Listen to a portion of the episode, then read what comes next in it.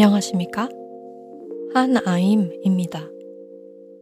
여러분은 지금 특이 취향 불면자들을 위한 약간 이상한 꿈짜리 수다 아임 드리밍을 듣고 계십니다. 이것은 잠을 못 자는 사람들이 잠에 대한 압박감을 잊고 적당히 남의 딴 생각을 하다가 잠들 수 있도록 도와주는 팟캐스트입니다. 잠을 잊는 게 포인트이기 때문에 엄청 조용하지는 않습니다. 또한 잠을 잊는 게 포인트이기 때문에 계속해서 잠들어라, 잠들어라 말하지 않습니다. 약간 청개구리 같은 분들이 들으면 좋을 것 같습니다. 아, 그리고 우리의 이 국제적인 팟캐스트 리스너 클럽, 음, 이전 에피소드까지 한국, 미국, 일본, 영국, 폴란드를 포함했던 우리의 작지만 범위는 엄청 넓은 클럽에 새로운 국가가 합류했습니다. 독일입니다. 제가 이 분석을 앵커닷컴에서 보고 있거든요. 네. 반가워요, 독일 청취자님. 음, 오늘의 수다에 대한 대강의 주제는요, 물성입니다. 물질성. 물질이 갖고 있는 육중함. 그러니까 아무리 날씬하더라도 결국 차지하게 되는 자리. 그리고 그와 관련된 것들에 대해 얘기해 보려고 합니다. 자, 그럼 오늘의 수다 시작할게요.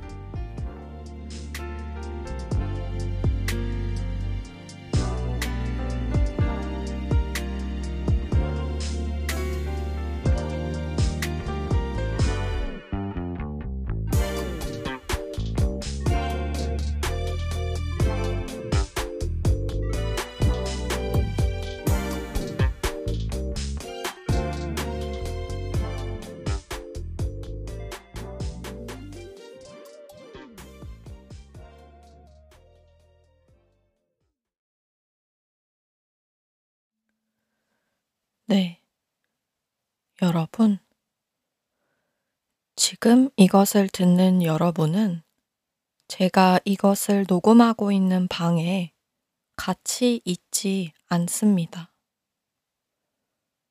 또한 여러분은 이것을 실시간으로 듣고 있지도 않습니다. 요즘 각종 소셜미디어에서 실시간이라는 개념이 인기를 끌고 있는 것 같아서 저는 이 시간과 공간의 개념이라는 것에 대해 자주 생각합니다. 어떤 콘텐츠가 있을 때 그것을 만든 사람과 소비하는 사람이 시간적으로도 공간적으로도 일치하지 않는 상황에 있어야만 했던 시대가 있었습니다. 대표적으로는 뉴스를 제외한 TV 방송 같은 것이 그러합니다. 드라마, 예능 같은 거요. 그것은 대개 방송 사전에 다른 곳에서 녹화된 결과물입니다. 그런데 신기한 건 TV 방송의 시대 훨씬 이전에는 오히려 콘텐츠를 만드는 사람과 소비하는 사람이 반드시 같은 시공간에 있어야만 했다는 점입니다. 구전 서사시 같은 것이 그렇죠. 아니면 뭐, 예를 들어, 옛날 옛적에 장터가 있었는데 거기서 전래동화를 얘기해 준다든지. 그렇다면 이 두 극단 사이, 그러니까 시공간이 완전하게 일치하는 경우와 완전하게 불일치하는 경우가 반드시 겹치지 않으며 전후의 관계에 놓여 있을까요? 그러니까 시공간이 일치하면 옛날 것이고 시공간이 불일치하면 요즘 것일까요? 그건 아닌 것이 신기한 점이죠.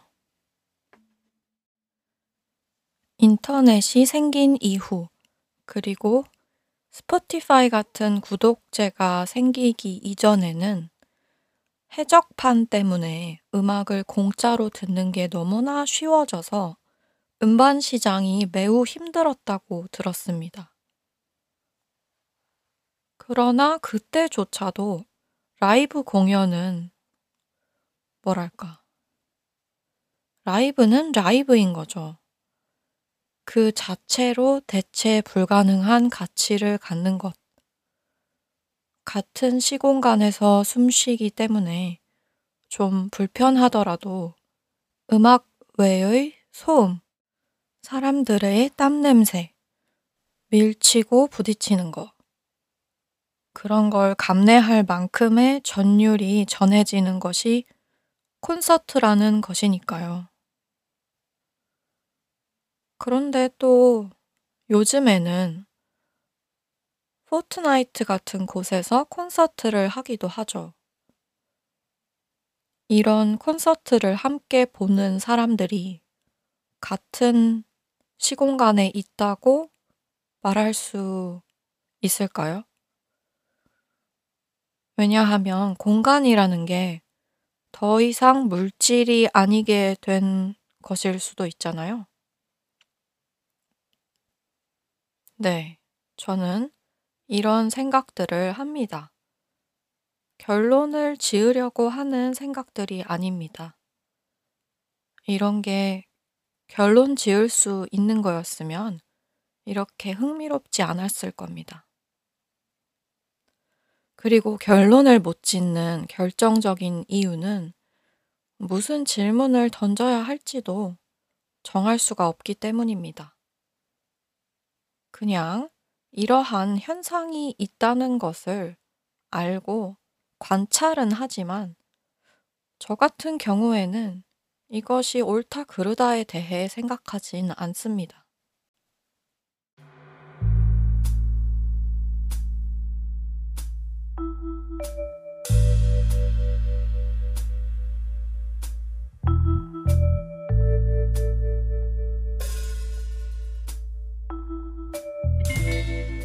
참고로 여러분, 이 경우에 제가 옳다 그르다에 대해 생각하지 않는다고 해서 다른 경우에도 옳다 그르다에 대해서 생각하지 않는 건 아니랍니다.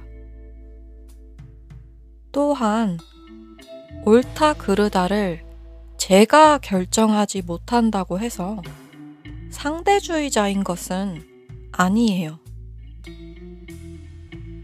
상대주의는 위험할 수도 있습니다. 음, 간단한 예를 들자면,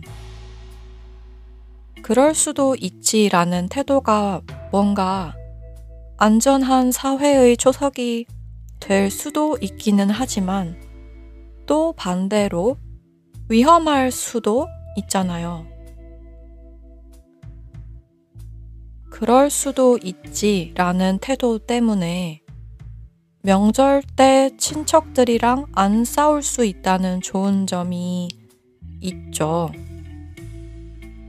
그리고 외부인이 다른 문화를 가지고 올 때 무조건적으로 싫어하지 않는다는 좋은 점이 있죠.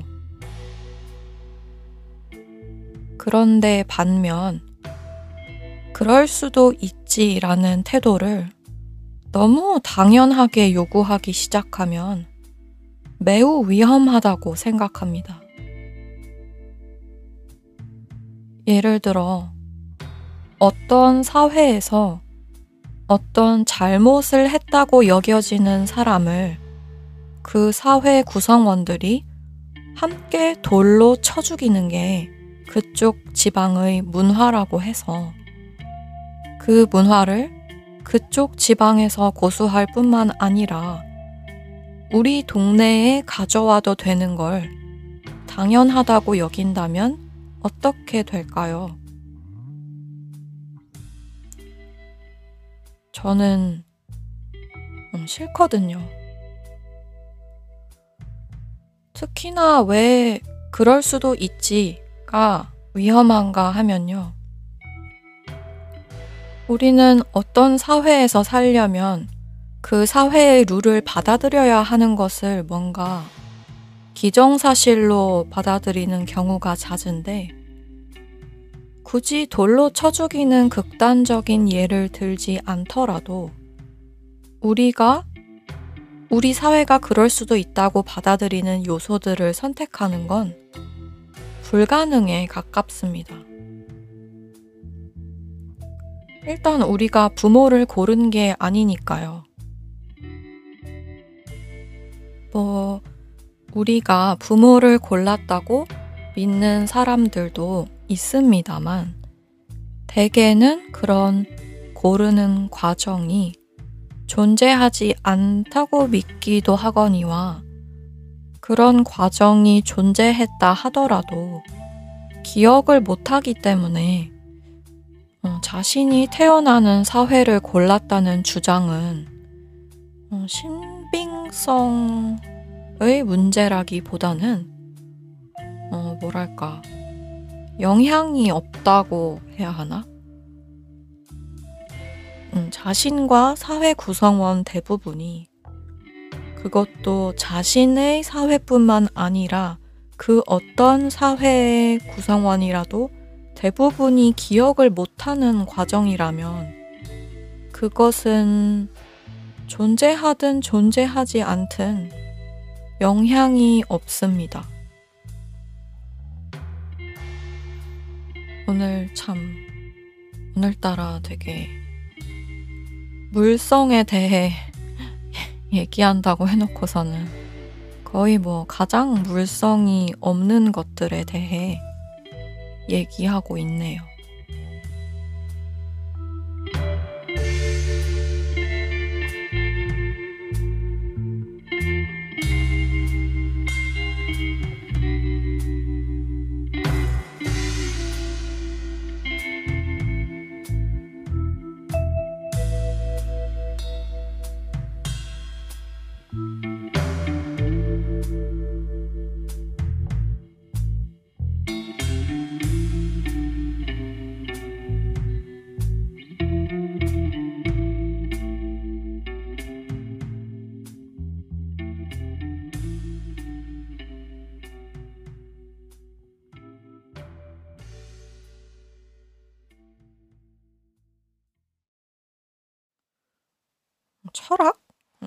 철학이라고 해야 하나요?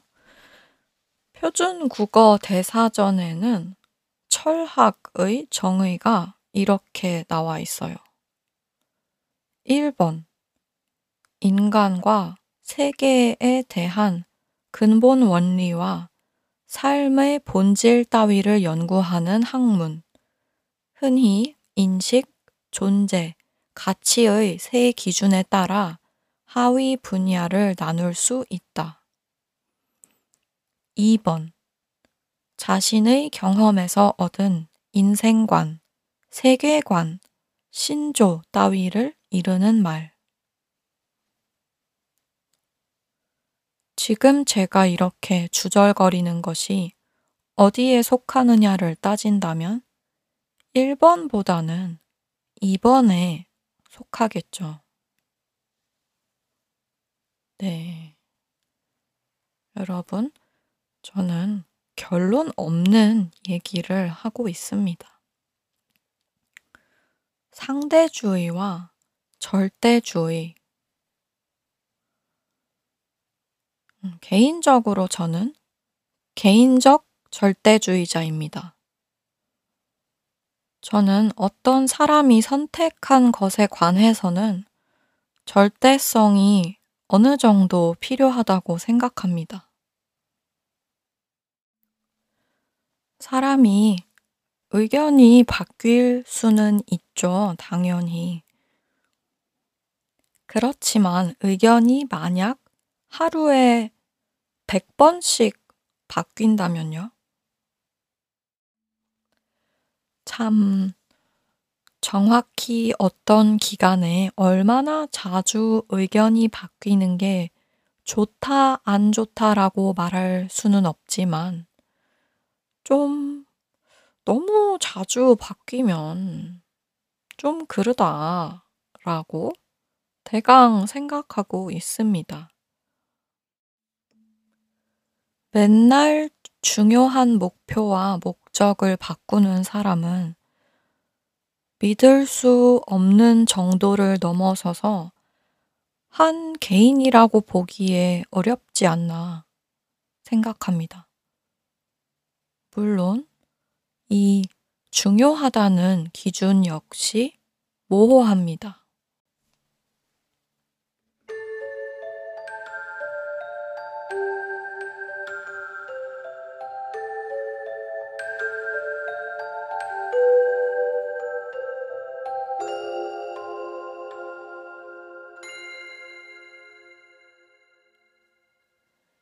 개인이라는 게 뭔가요? 음, 정해진 몸에 들어있으면 개인인가요? 그러니까 물질이 중요한 건가요? 그렇다면 만약 제 팔다리가 절단되면 팔다리를 잃은 저는 제 개인성을 잃게 되나요? 아마 많은 경우에 그건 아니다 라고 대답을 할 것 같아요.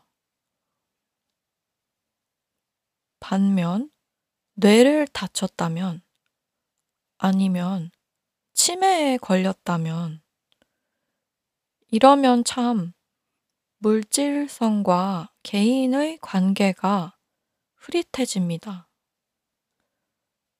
나는 분명 같은 얼굴을 하고 있는데 내가 나인 것을 모르거나 내가 알던 사람들을 전부 잊는다면 나는 나인가요? 그리고 치매에 걸리지 않았는데 맨날 의견이 바뀌고 말이 바뀌고 목표가 바뀌고 모든 것이 상대적이라고 여겨서 어디에 있느냐에 따라 자신을 매번 잃는다면 그것이 한 개인인가요? 음, 이건 질문입니다. 결론이 없어요. 그리고 저는 이것의 과학적 정의는 모르겠어요. 개인이라는 것의 과학적 정의를. 음, 그러, 그런데 개인이 무엇인지를 명확하게 정의할 수 있었더라면 소설도 없고 미술도 없고 메타버스며 법적 문제도 없을 거라고 생각합니다. 개인은 끊임없이 변화합니다. 뭐라도 변하지 않는 게 있어야 개인이라고 묶을 수 있는데 그 개인은 변하고 개인의 개념도 변해요. 음, 이상해요. 음, 분명 물질에 구속된 것은 아닌데 그렇다고 정신적이기만 한 것도 아니잖아요. 신체란 분명히 나에게 영향을 주고 있습니다. 언제나. 오늘 아침 먹은 음식이 소화가 잘 안 되면 나라는 것은 그 신체의 영향을 받습니다. 그렇다면 나아가 정신뿐일 리가 없는 거라고 봅니다.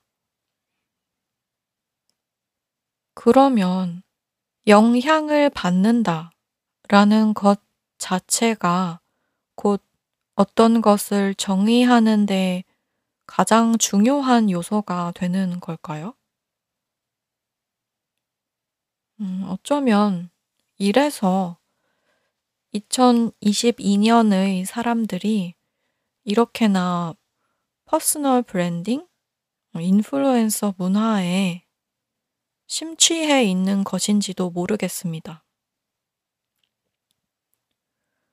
시공간을 넘어서서 누군가에게 영향을 줄 수 있는 시대가 왔잖아요. 아무리 요즘 시대에 팔로워 얻는 게 힘들어도 어, 중세 시대 소장농이 팔로워 얻는 것보다 힘들겠어요. 그들은 글도 못 읽었을 텐데. 글도 읽고 전기도 사용하고 인터넷도 있는 사람들에게 둘러싸인 나라는 개인은 그들 사이에서 조금이라도 존재를 증명하려면 끊임없이 영향력을 뻗어나가야 한다는 부담감에 시달리는 것이죠.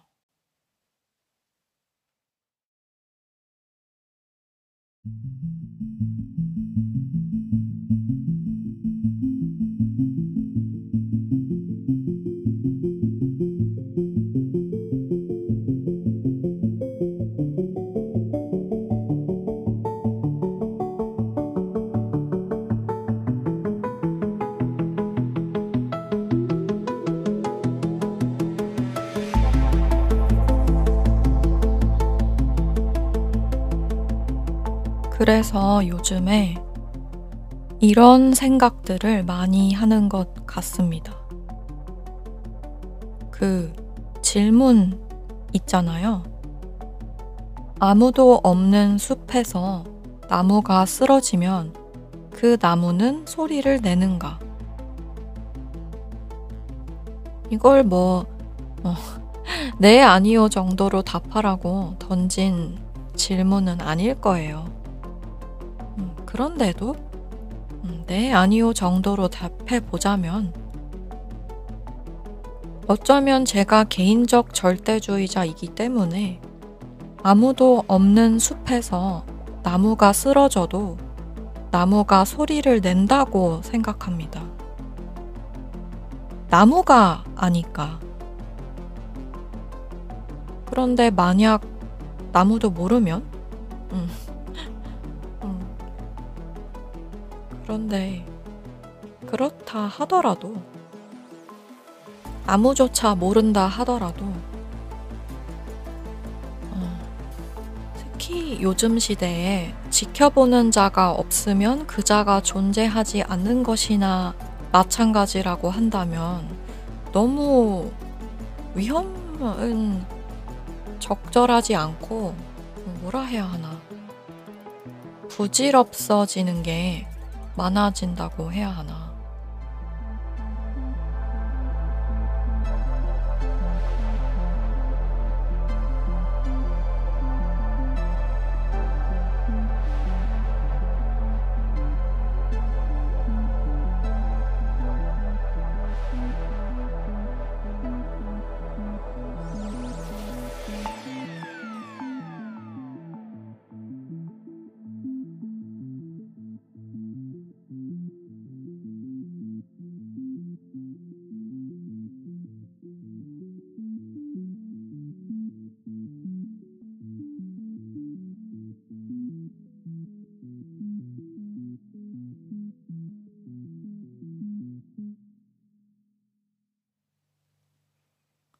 왜 그 어떤 식당에 갔는데 인스타그램에 사진을 남기지 않으면 내가 거기 가지 않았던 것이 되고 마는 그리고 나한테 천만 팔로워가 없으면 남들보다 저질의 무언가를 생산하고 있다는 착각. 아, 그보다는 반대의 경우의 착각을 많이 하는 것 같습니다. 나에게 천만 팔로워가 있으면 마치 내가 더 일을 잘하는 줄 아는 착각. 물론 어떤 종류의 일은 실제로 팔로워 수가 중요할 수 있죠. 많은 사람들이 보느냐 마느냐가 가장 중요한 기준이 될 수도 있잖아요. 그런데 대부분의 사람들은 그런 일을 하고 있지 않습니다. 그러니까 팔로워 혹은 다른 형식으로 지켜보는 이가 많기 때문에 영향력이 클 수는 있지만 영향력이 작다고 해서 그 사람이 실제로 하는 일이 저질임이 증명된다고 여기진 않거든요.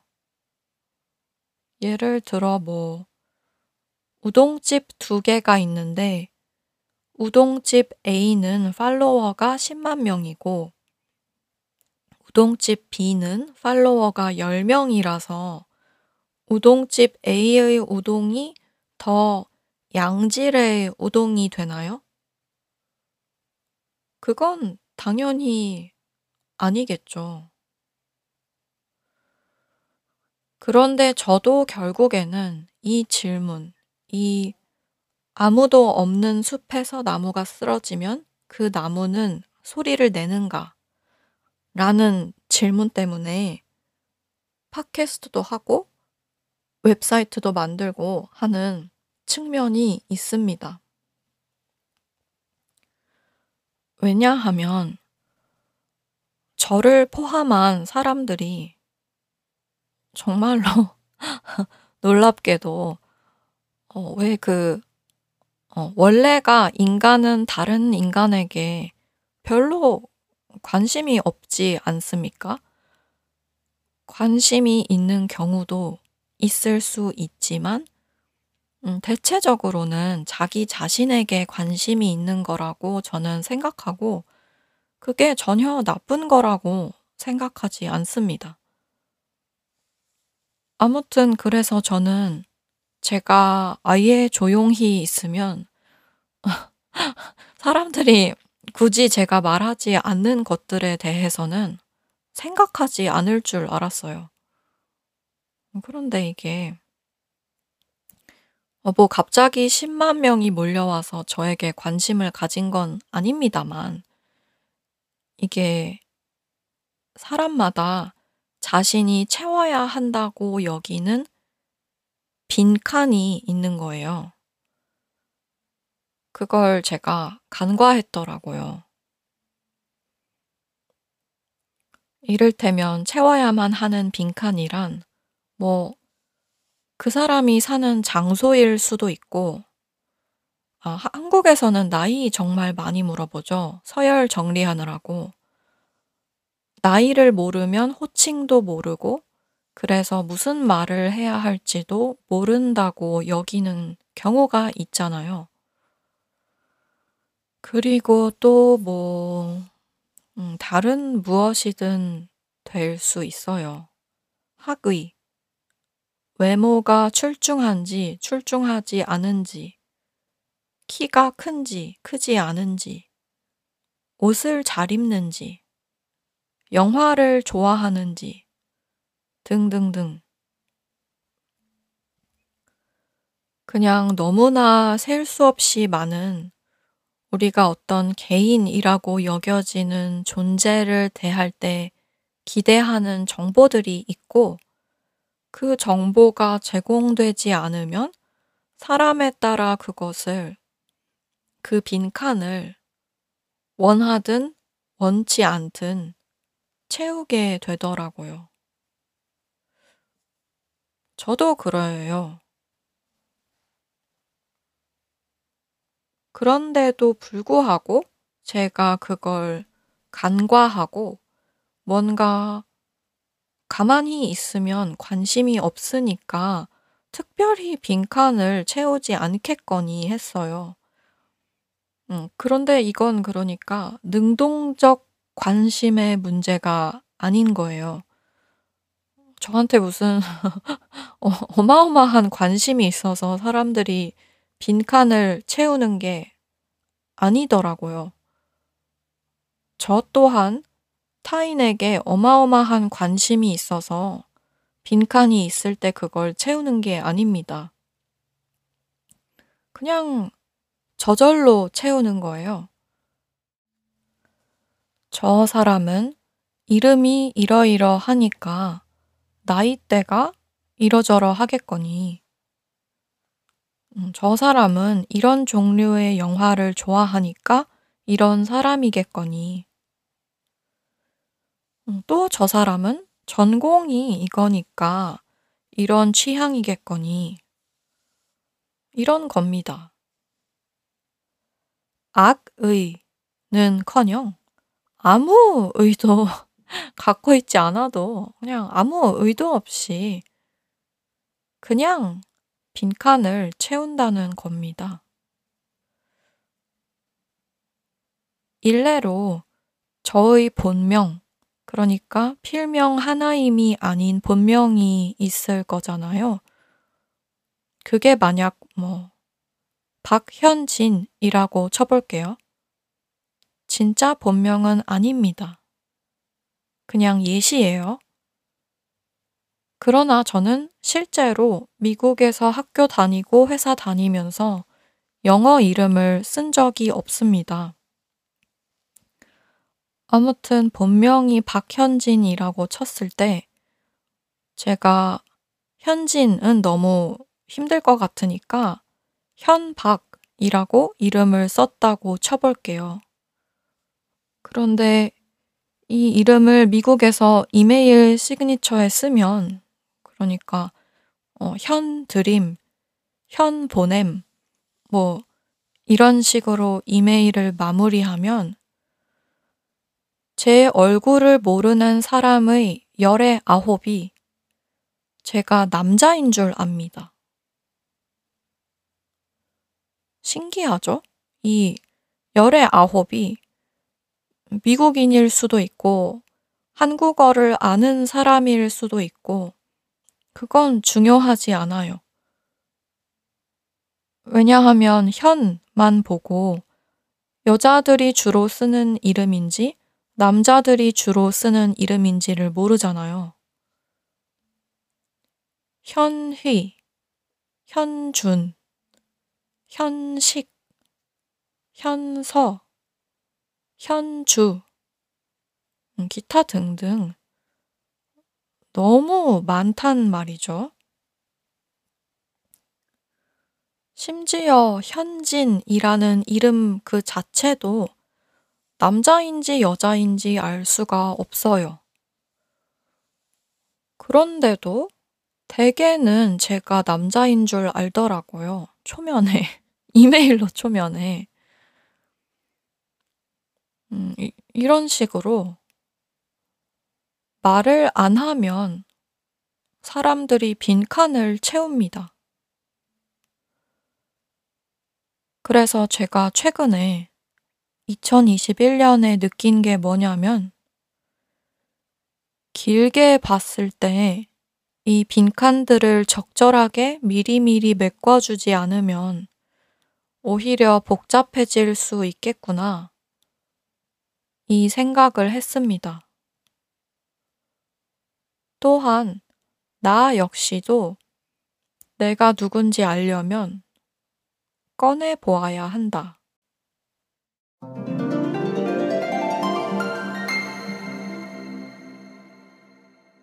그리고 저는 가끔 이런 생각도 합니다. 기술이 점점 발달하면서 그리고 수명이 점점 길어지면서 이런저런 신체 부위를 대체하면서 사는 경우는 점점 많아지고 있다. 그렇다면 나는 어디까지 내 신체를 대체할 수 있을까? 기억이란 게 너무나 강력한 것이라서 팔다리가 절단된 사람들이 팬텀 페인을 겪는 경우가 있잖아요. 그러면 저는 과연 저를 어디까지 대체할 수 있을까? 이 생각을 하는 겁니다. 시공간을 뛰어넘는 시대가 오긴 왔는데, 동시에 또 그만큼 라이브의 가치가 높아진 시대이기도 하단 말이죠. 이것이 그러니까 물질에 의존하며 살아온 시절이 너무나 긴 인간이라는 종이 물질을 완전히 잊기엔 어려워서 라이브가 더 가치 있어진 건지 그런 궁금증도 있습니다. 비주얼적으로도 오디오적으로도 필터란 게 너무나 쉬워졌습니다. 저는 제 목소리로 말하고 있습니다만 이것 또한 그냥 제 생목소리는 아니에요. 생목소리를 그냥 팟캐스트에 쓰면요. 잡음이 있기 때문에 적절히 필터로 어, 녹음 파일을 깨끗하게 합니다. 그런데 숏폼 비디오의 대유행을 생각해 보면 그 매력이란 게 오히려 약간 러프한 거 아닌가요? 저는 개인적으로 그렇게 생각하는데 매끈하게 잘 떨어진 오디오 비주얼이 아니라 약간 거친 것, 잡음도 있고 그런 것. 왠지 필터가 없을 것만 같은 것. 그런데 또 어, 틱톡 같은 플랫폼은 필터가 엄청나다고 들었습니다. 화장을 안 해도 화장한 것처럼 보이게 해줄 수가 있다던데, 진짜인지. 어, 저는 틱톡을 몇 번 들어가 보긴 했는데, 워낙 그, 빠르게 움직이는 비주얼을 싫어해가지고, 플랫폼 자체는 흥미롭고 재미있다고 생각했지만, 그 빠르게 움직이는 템포 자체가 제 취향은 아니더라고요. 그래서 제대로 써본 적은 없고, 따라서 화장 필터가 있는지 없는지, 그 효과가 어떤지 직접 경험해 본 적이 없습니다. 아무튼, 물성, 나의 몸, 나의 물질적 몸이 아닌 또 다른 여러, 뭐랄까, 조각들. 이 팟캐스트의 목소리 같은 것. 이 목소리는 제가 요즘 실시간으로 그 어떤 실제 공간에서 말하는 것보다 더 오래 가고 더 멀리 갑니다.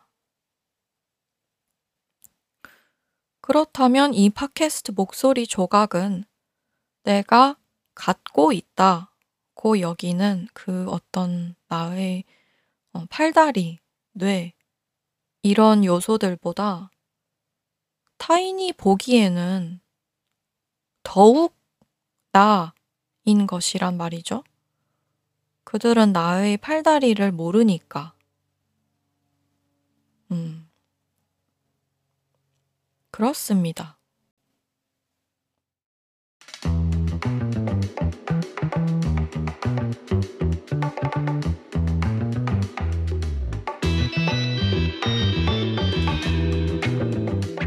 좀 덜 관념적인 얘기를 해볼게요.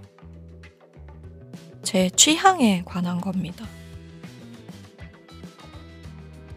저는 어떤 면에서는 점점 더 물질적이지 않은 방향으로 가고 있습니다. 이를테면 종이를 덜 씀이 그렇습니다. 예전에는 제가 종이책만 읽고 종이 노트에만 글을 쓰던 시절이 있었습니다. 스마트폰도 저는 전혀 얼리 어댑터가 아니었어요. 제 나이대 사람들에 비해 꽤 늦게 썼던 것 같고, 노트북 컴퓨터 같은 것도 아주 초창기 때부터 쓴 건 아니었던 것 같습니다. 음, 그런데 오히려 점점 더 나이가 들수록 저는 물질성을 띠지 않는 것에 관심이 많아지더라고요. 이를테면 글이 종이에 인쇄되었다고 해서 더 좋은 글이라고 생각하지 않습니다. 종이와 잉크라는 형태를 띈과 글 그 자체는 전혀 아무 상관관계가 없다고 생각합니다. 좋은 글이라 함은 뭐 어떤 기준에서 봐도 더 좋지 않다는 거예요. 저 같은 경우에는 신체적으로 꼭 종이로 읽어야 할 이유가 없거든요. 그래서 어떤 형태로 글을 읽어도 글자만 잘 보이면 그 물성 때문에 글이 더 재밌어지거나 더 감동적이게 되거나 하지 않습니다. 옛날 옛적에 종이가 귀했던 시절에는 실제로 종이에 인쇄된다는 그 자체가 그 글의 중요성을 입증할 수도 있었을 것 같습니다. 그런데 지금은 종이가 너무 흔하고 너무 많이 버려져서요. 사실, 사실 저는 2022년쯤 되면 집에 다 3D 프린터 하나씩은 있을 줄 알았어요. 그래서 책 같은 것도 무슨 천부씩 인쇄해서 안 팔리는 거 500부 파기하고 또 재활용하고 이런 게 아니라 다 POD, 프린트 온 디맨드일 줄 알았어요. 자리도 안 차지하고 낭비도 없이 필요한 사람만 다운받아서 읽고 재활용하고 뭐 그럴 줄 알았단 말이죠. 책뿐만 아니라 다른 것도 전부. 그런데 웬걸 아직도 기분이만 생각하고 있는 경우가 너무 많습니다. 이를테면 애플이 충전기를 콘센트에다가 연결하는 그, 그 부분 있잖아요. 그걸 안 주는 이유가 환경 때문이라고 백날 말하면 뭐 할 건가요? 그거 다 결국 각자 사는데 그냥 Apple이 cost를 안 먹겠다는 거지. 그게 뭘 환경을 위한 거겠어요. 전 Apple product가 장기적으로 가성비가 좋아서 그걸 많이 쓰는데 그래도 환경 생각하는 척은 좀 심했지. 기분이만 좋게 하려는 거예요, 기분이만. 환경 생각하는 척 하면서 어, 여러분 기분이가 좋아지는 것 중 그저 소셜에 퍼뜨리기 좋은 값싼 위로라서 행해지는 경우가 너무 많습니다. 아무튼 저는 물질에 대해서 예전보다 점점 더 거의 어 회의적인 것 같습니다. 물질이 너무 많아요. 넘치고 또 넘쳐서 어떻게 할 수가 없습니다. 저는 환경을 많이 생각하는 편은 아니라고 생각하는데 환경 때문이 아니라 성향상 낭비를 점점 더 싫어하게 되고 있습니다. 굳이 환경을 생각하지 않더라도 자리가 없습니다.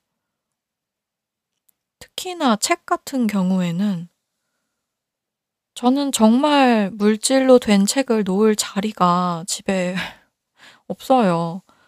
자리가 있어도 그걸 그냥 비워두고 싶거든요. 저는 시간이 갈수록 빈 공간이 가장 가치 있게 여겨집니다.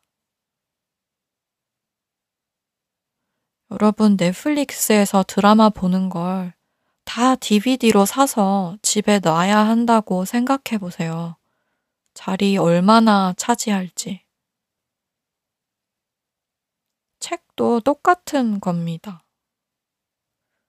그 많은 책을 보는데 그걸 둘 자리가 저한텐 없습니다.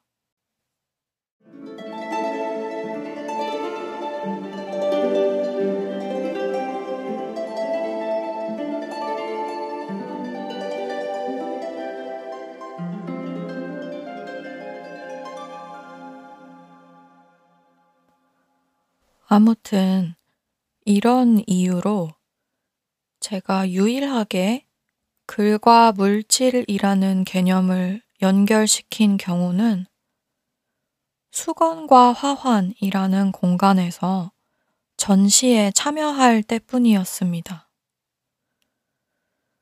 그 전시의 기획은 물리적 공간에 여러 작가의 여러 글을 모아두고 정해진 시간에 독자들이 와서 글을 읽고 가는 것이었습니다. 저는 이게 아주 흥미롭다고 생각했어요. 평소에는 뭔가를 만들 때 공간을 생각하지 않기 때문에요.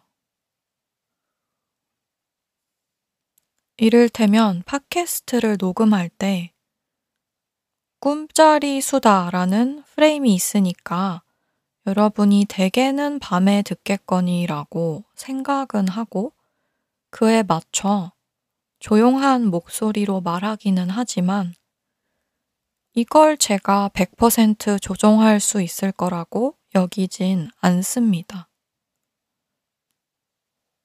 여러분이 Apple device를 쓸지, Android를 쓸지, 이어폰으로 들을지 그런 것들에 대해 생각하지 않습니다.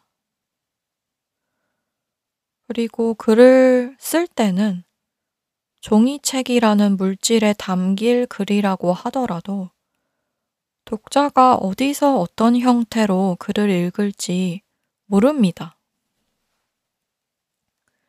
게다가 종이가 아니라 전자기기로 읽을 경우 글 그 자체, 그러니까 알파벳이나 한글이 배열된 순서 외에는 제가 컨트롤 할 수 있는 게 그 어떤 것도 없습니다. 이 리더 같은 전자기기로 읽으면 글씨체, 줄 간격, 글자 간격, 배경색, 기타 등등이 전부 독자의 선택이 됩니다. 그리고 핸드폰 같은 기기로 읽어도 글씨를 확대할 수도 있고 나이트 모드를 설정해 놓을 수도 있게 되는 거죠. 저는 이렇게 독자의 선택 폭이 넓어져도 글이든 팟캐스트든 그 자체가 전달할 것을 충분히 전달할 수 있다고 생각합니다.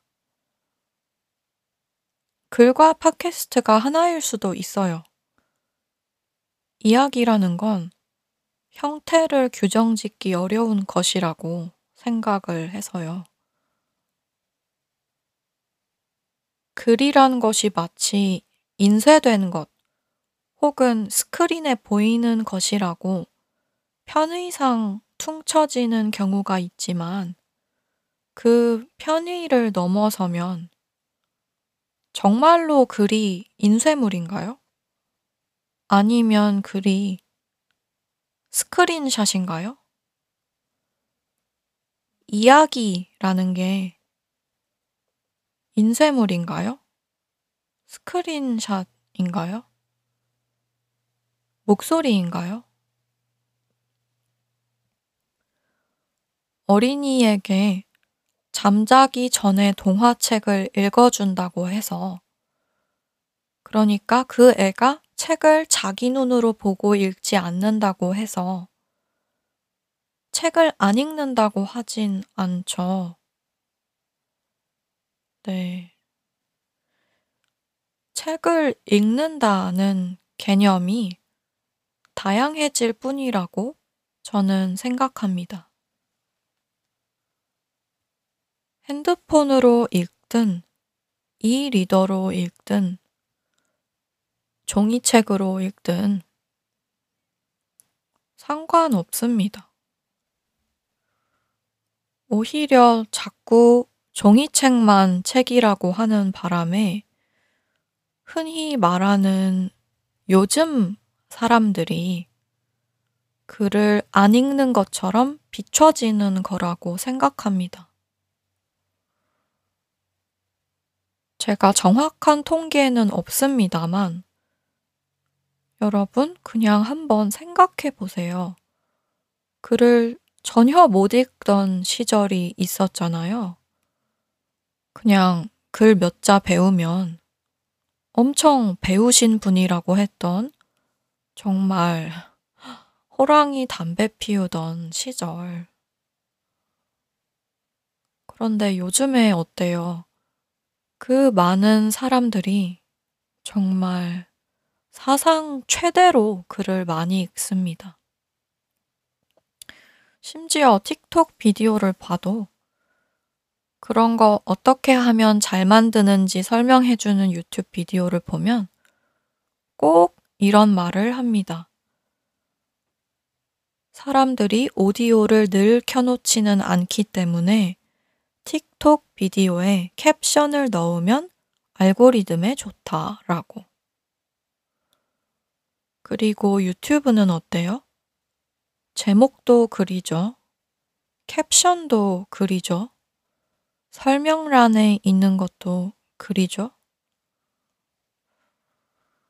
글은 저는 이게 음, 요즘 사람들이라고 불리는 사람들의 생각이 짧아지고 그들이 사유를 못한다고 하는 경우가 있는데, 정말 그런가요? 사유가 달라진 게 아니고, 적응을 한 게 아니고, 생각이 긴 예전 사람들은 요즘 사람들의 그 짧은 생각 쉬이 하던가요? 음, 네. 여기서 잠깐 제가 인스타그램을 하던 벌써 옛날이 되어버린 2021년 중반 정도에 올렸던 글을 읽어볼게요.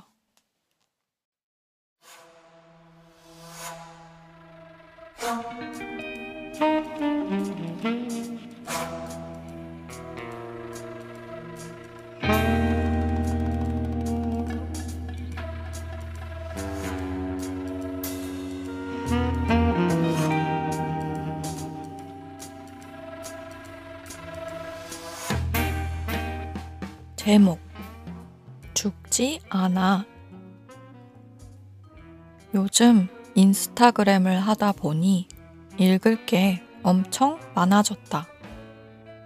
오늘도 이 지구 어딘가에서는 누군가가 요즘 사람들은 글을 읽지 않는다고 주장하는데 왜 내가 가는 데는 다 글이 범람하고 글 읽는 사람들도 넘쳐날까? 1번 소크라테스인지 아리스토텔레스인지 테스나 레스 중 하나가 이랬다고 한다. 요즘 애들은 참 게을러. 어떻게 기억력을 발달시킬 생각을 하지 않고 정보를 글자로 적어두려고 하지? 그렇다. 그들 시대에는 문자가 신기술이었나 보다.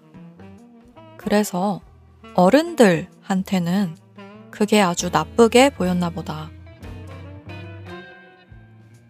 2번. 컴퓨터가 만들어지자 사람들은 더는 종이가 필요 없어지게 될 줄 알았다고 한다. 근데 웬걸 컴퓨터로 문서 작업을 하기 시작하자 그 어떤 때보다 많은 종이가 프린트하는 데에 쓰였다고 한다. 3번.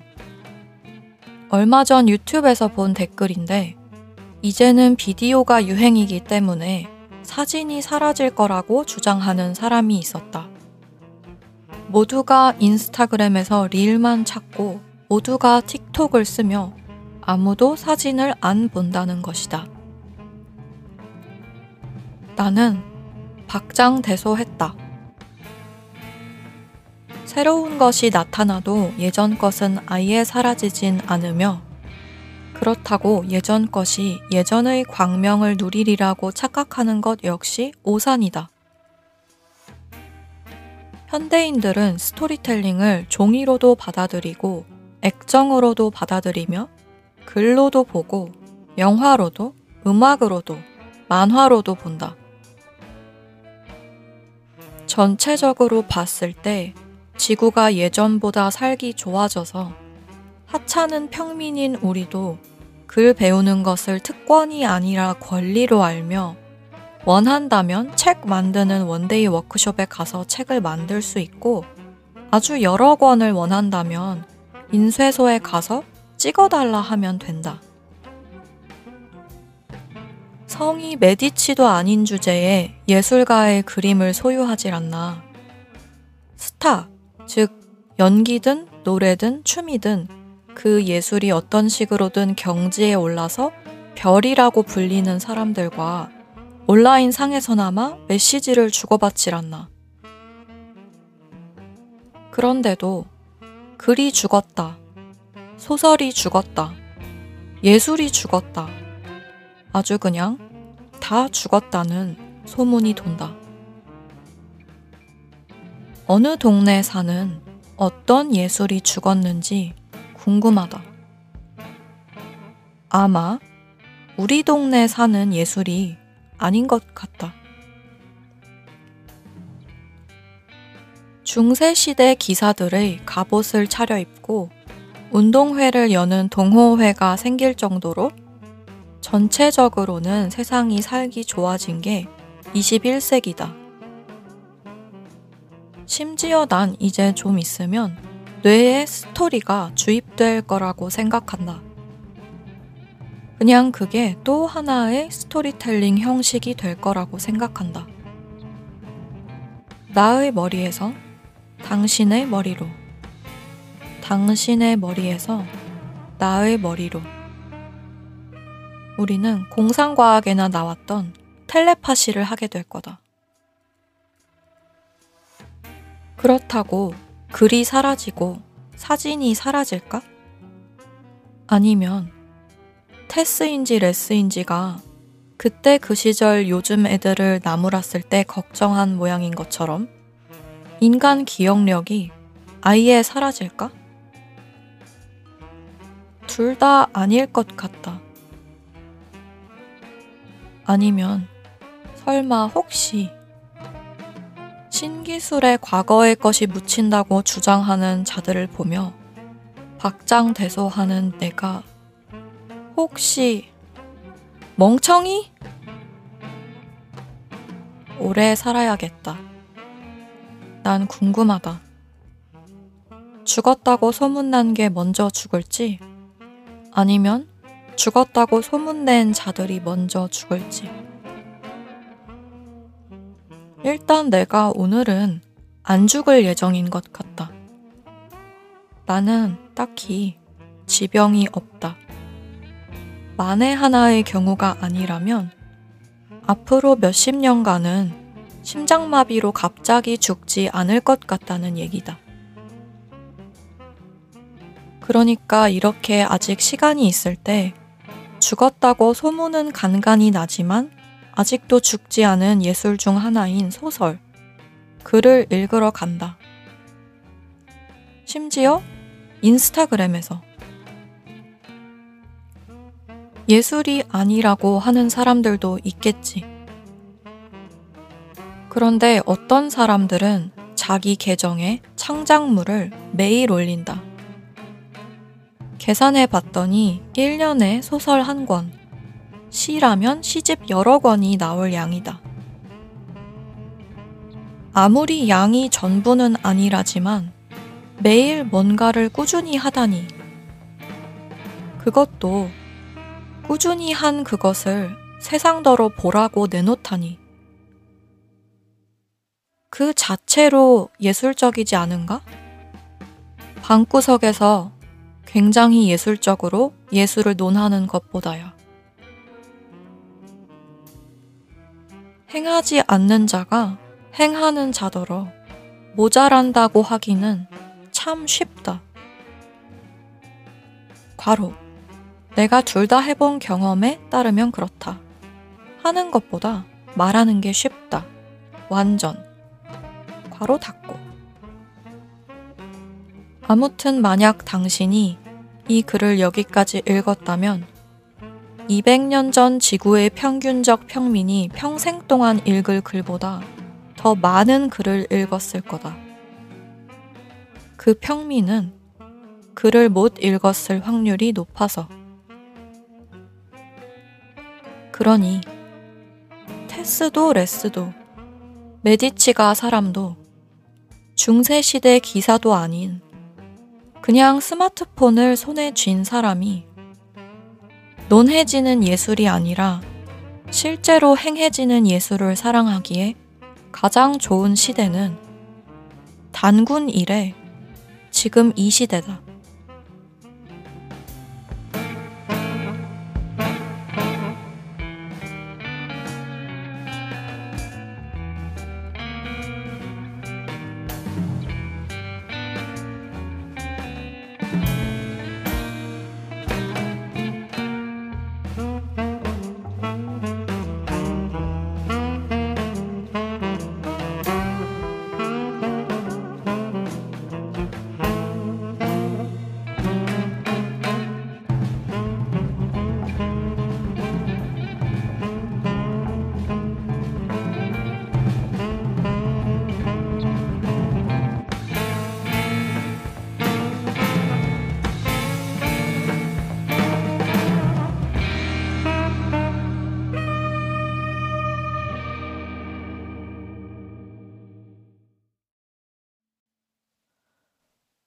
어떤가요?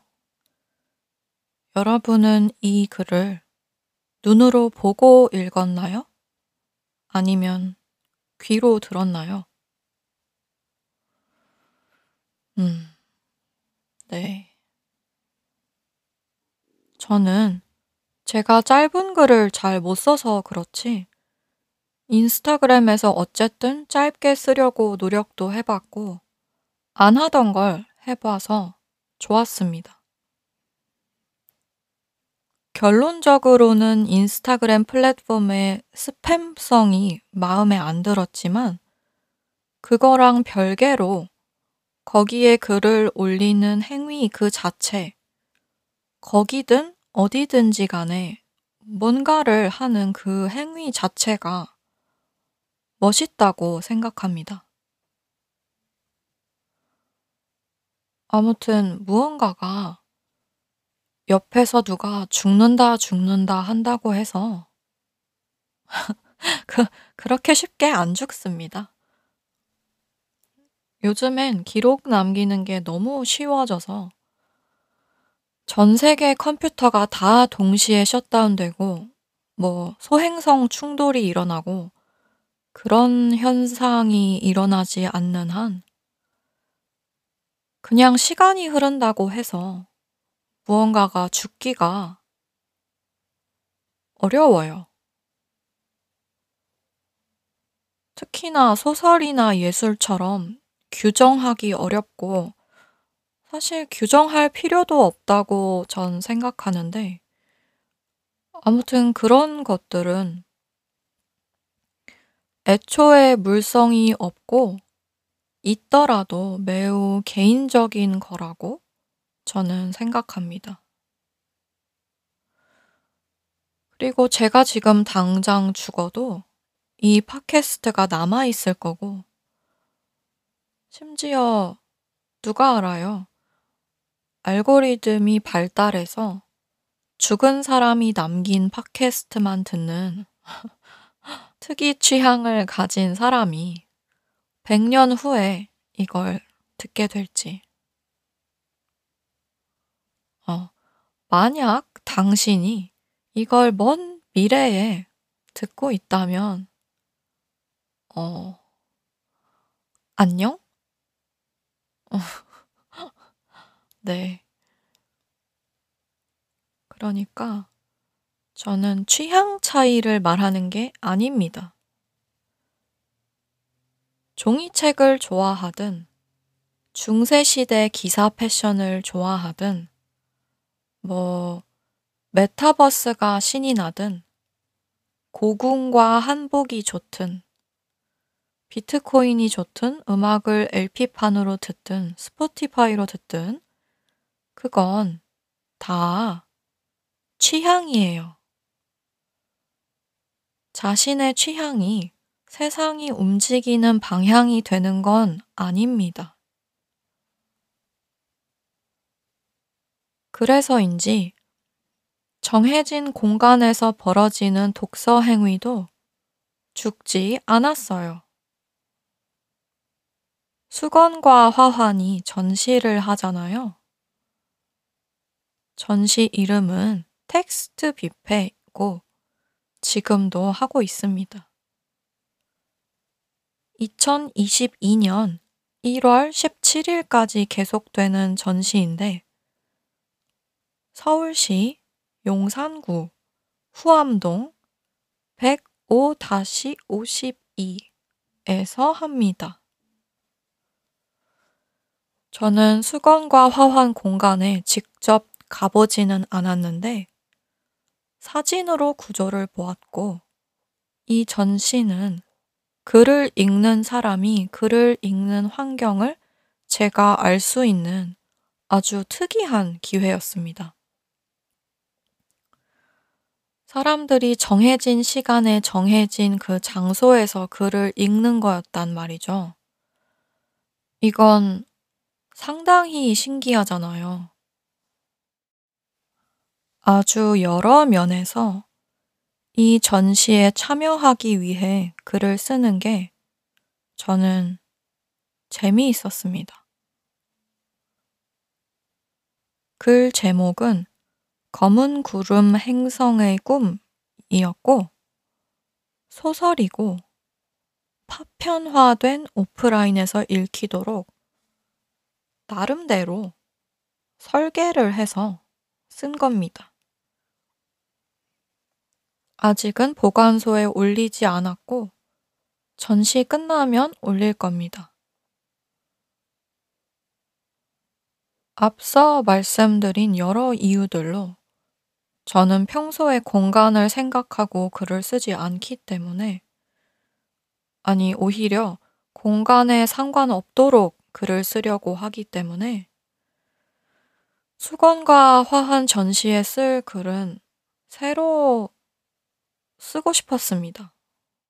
그것을 보관소에 올리면 또 다른 결이 생길 거라 봅니다.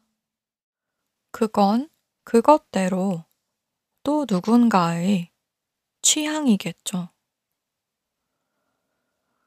구전 문학이 구전 문학으로 지금 존재하는 이유는 구전을 문자로 썼기 때문입니다. 입으로 말하든 누가 읽어주든 본인이 종이로 읽든 본인이 디지털로 읽든 크게 상관없습니다. 다양한 결과 취향이 있겠지만 자기 취향이 아니라고 해서 남들이 좋아하는 물성 있음이나 없음이 죽진 않으니까요.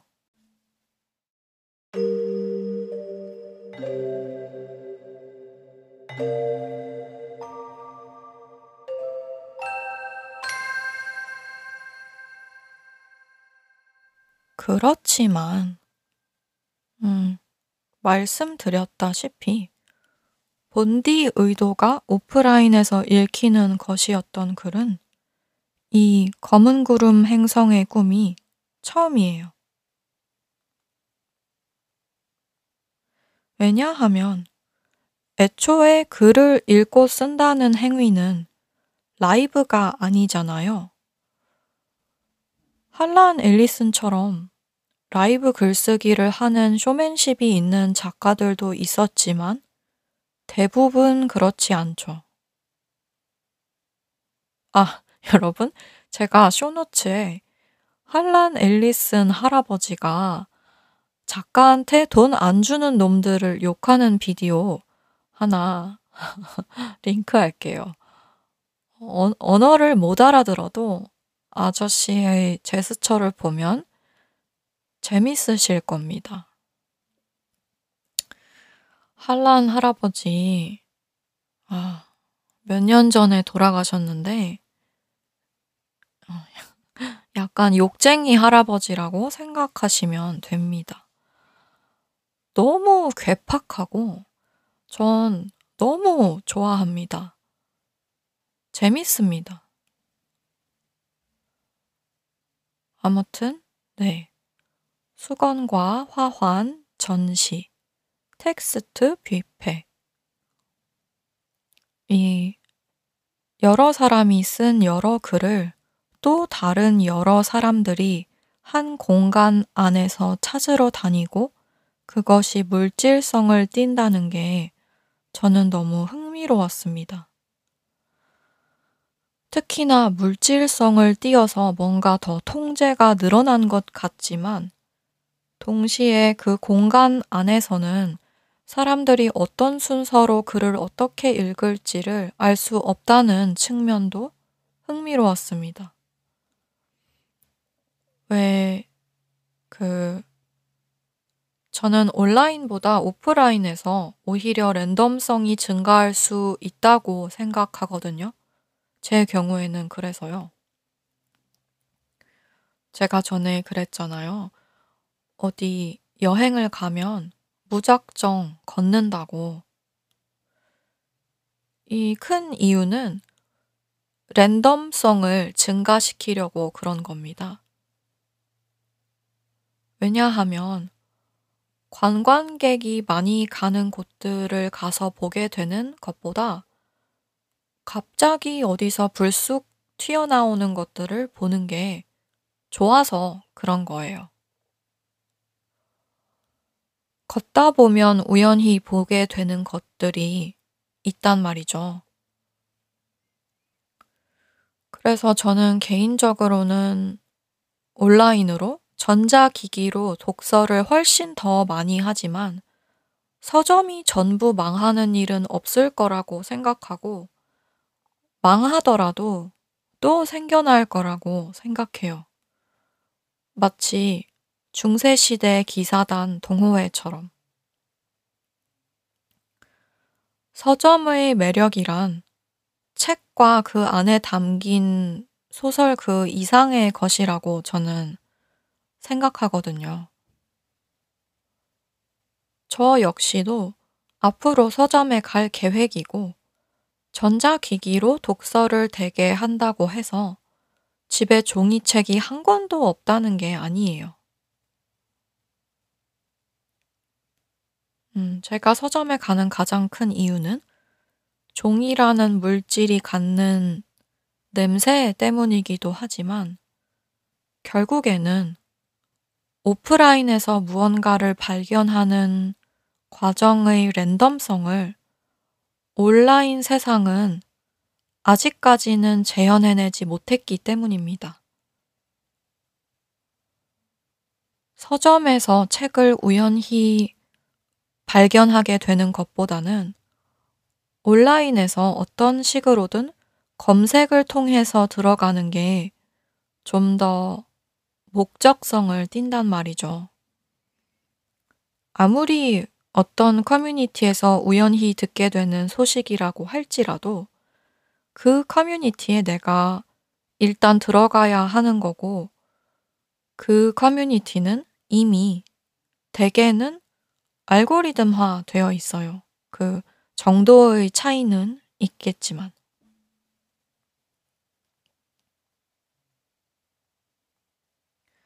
유튜브에서 우연히 어떤 소식을 들었다고 내가 생각하더라도 그 소식 자체가 알고리즘의 결과물로서 나에게 추천된 비디오에 달린 댓글일 것인데, 그러면 완전 우연은 아니란 거죠.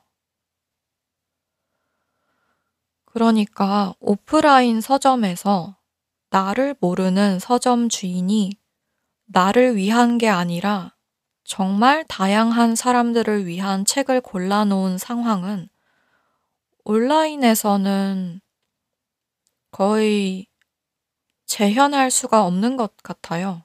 현 시스템 내에서는. 온라인에는 나를 안다고 생각하거나 착각하는 것들이 가득합니다. 그런 면에서 오프라인 공간은 분명 매력이 있고 죽지 않을 겁니다. 서점 혹은 수건과 화환처럼 전시라는 맥락에서는 사람이 용감해집니다. 울타리가 있어서 안 보던 책도 보고 안 읽던 작가를 집어보고 그러니 우연에 대해 다시 얘기해 보자면 텍스트 뷔페 전시에서는 사람들이 글을 어떤 순서로 읽을지조차 저는 모르는 거예요. 검은 구름 행성의 꿈이라는 이야기가 조각조각 쪼개져 있었거든요. 그래서 전 뭔가 사람들이 어떤 순서로 글을 읽느냐에 따라 퍼즐 조각이 맞춰지는 그런 걸 쓰고 싶었고 아주 재미있었습니다. 기승전결이 기승전결이 아닌 이야기. 승전결기일 수도 있는 이야기. 전결기승, 결기승전.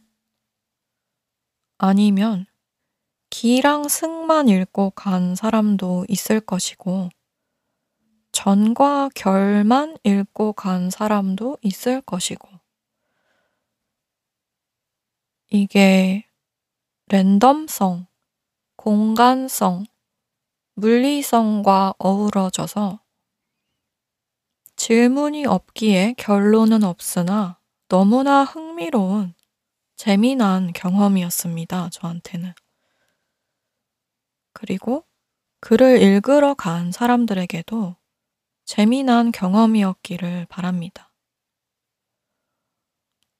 앞으로도 약 10일 정도 전시가 계속되기 때문에 한국에 계신 분들, 서울에 계신 분들 한번 가보시면 좋겠습니다.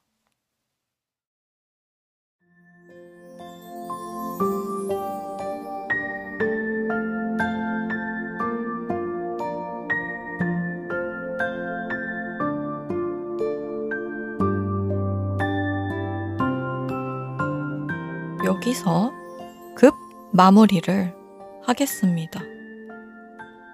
오늘 에피소드에서 언급된 각종 토픽들 중 링크할 수 있는 것이 있으면 전부 쇼노츠에 올려놓을 거고요.